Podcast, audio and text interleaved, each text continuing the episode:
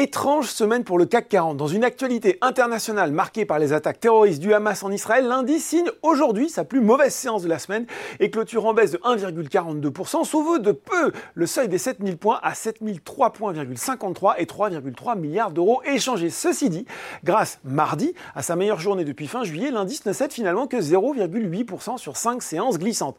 Chiffre de l'inflation, incertitude autour de l'attitude que tiendra la Fed, regain de hausse sur le pétrole, autant d'éléments euh, qui pèsent sur la tendance de ce côté et de l'autre de l'Atlantique, d'autant que la confiance des consommateurs américains s'est nettement dégradée en octobre, d'après l'enquête mensuelle de l'Université du Michigan qui publie un indice à 63 contre 68,1 en septembre. Ça nous donne à 17h45 un Dow Jones qui doute proche de son seuil d'équilibre après avoir ouvert en hausse, porté par les résultats appréciés des banques à l'image de JP Morgan, Wells Fargo et Citigroup. Le Nasdaq est lui en repli de presque 1% du côté des valeurs en hausse à Paris. Ça nous donne quoi? Ça nous donne Total Energy et Valourec qui dominent le SBF 120 à la faveur de la progression euh, du euh, baril. Hein. le Brent qui gagne près de 4% à près de 90 dollars. Les valeurs défensives se distinguent aussi à l'image de Thales, Orange ou encore Engie. Et puis Ubisoft réussit à préserver un maigre gain de 0,38% alors que le nouvel accord de rachat d'Activision par Microsoft a été autorisé par l'autorité de la concurrence britannique.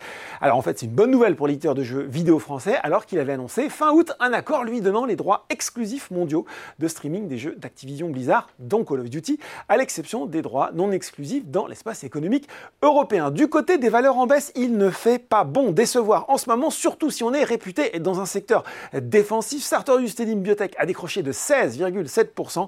Le fournisseur de l'industrie biopharmaceutique a une nouvelle fois abaissé ses perspectives 2020 il s'attend désormais à une chute du chiffre d'affaires de près de 19% et sa marge brute d'exploitation courante devrait être légèrement supérieure à 28%. C'est pas mal, mais c'était environ 30% précédemment et c'est surtout 35% lors de l'exercice précédent. Dommage collatéral, Eurofin scientifique, c'est 4,38%.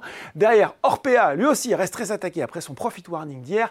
Nexans et SES Imagota complètent le tableau des plus forts replis du SBF 120. Et puis, sur le CAC 40, c'est Worldline qui est lanterne rouge, le titre qui perd désormais plus de 35% depuis le début de l'année. Voilà, c'est tout pour ce soir. En attendant, n'oubliez pas, tout le reste de l'actu éco et finance est sur Boursorama. Je vous souhaite un très très bon week-end.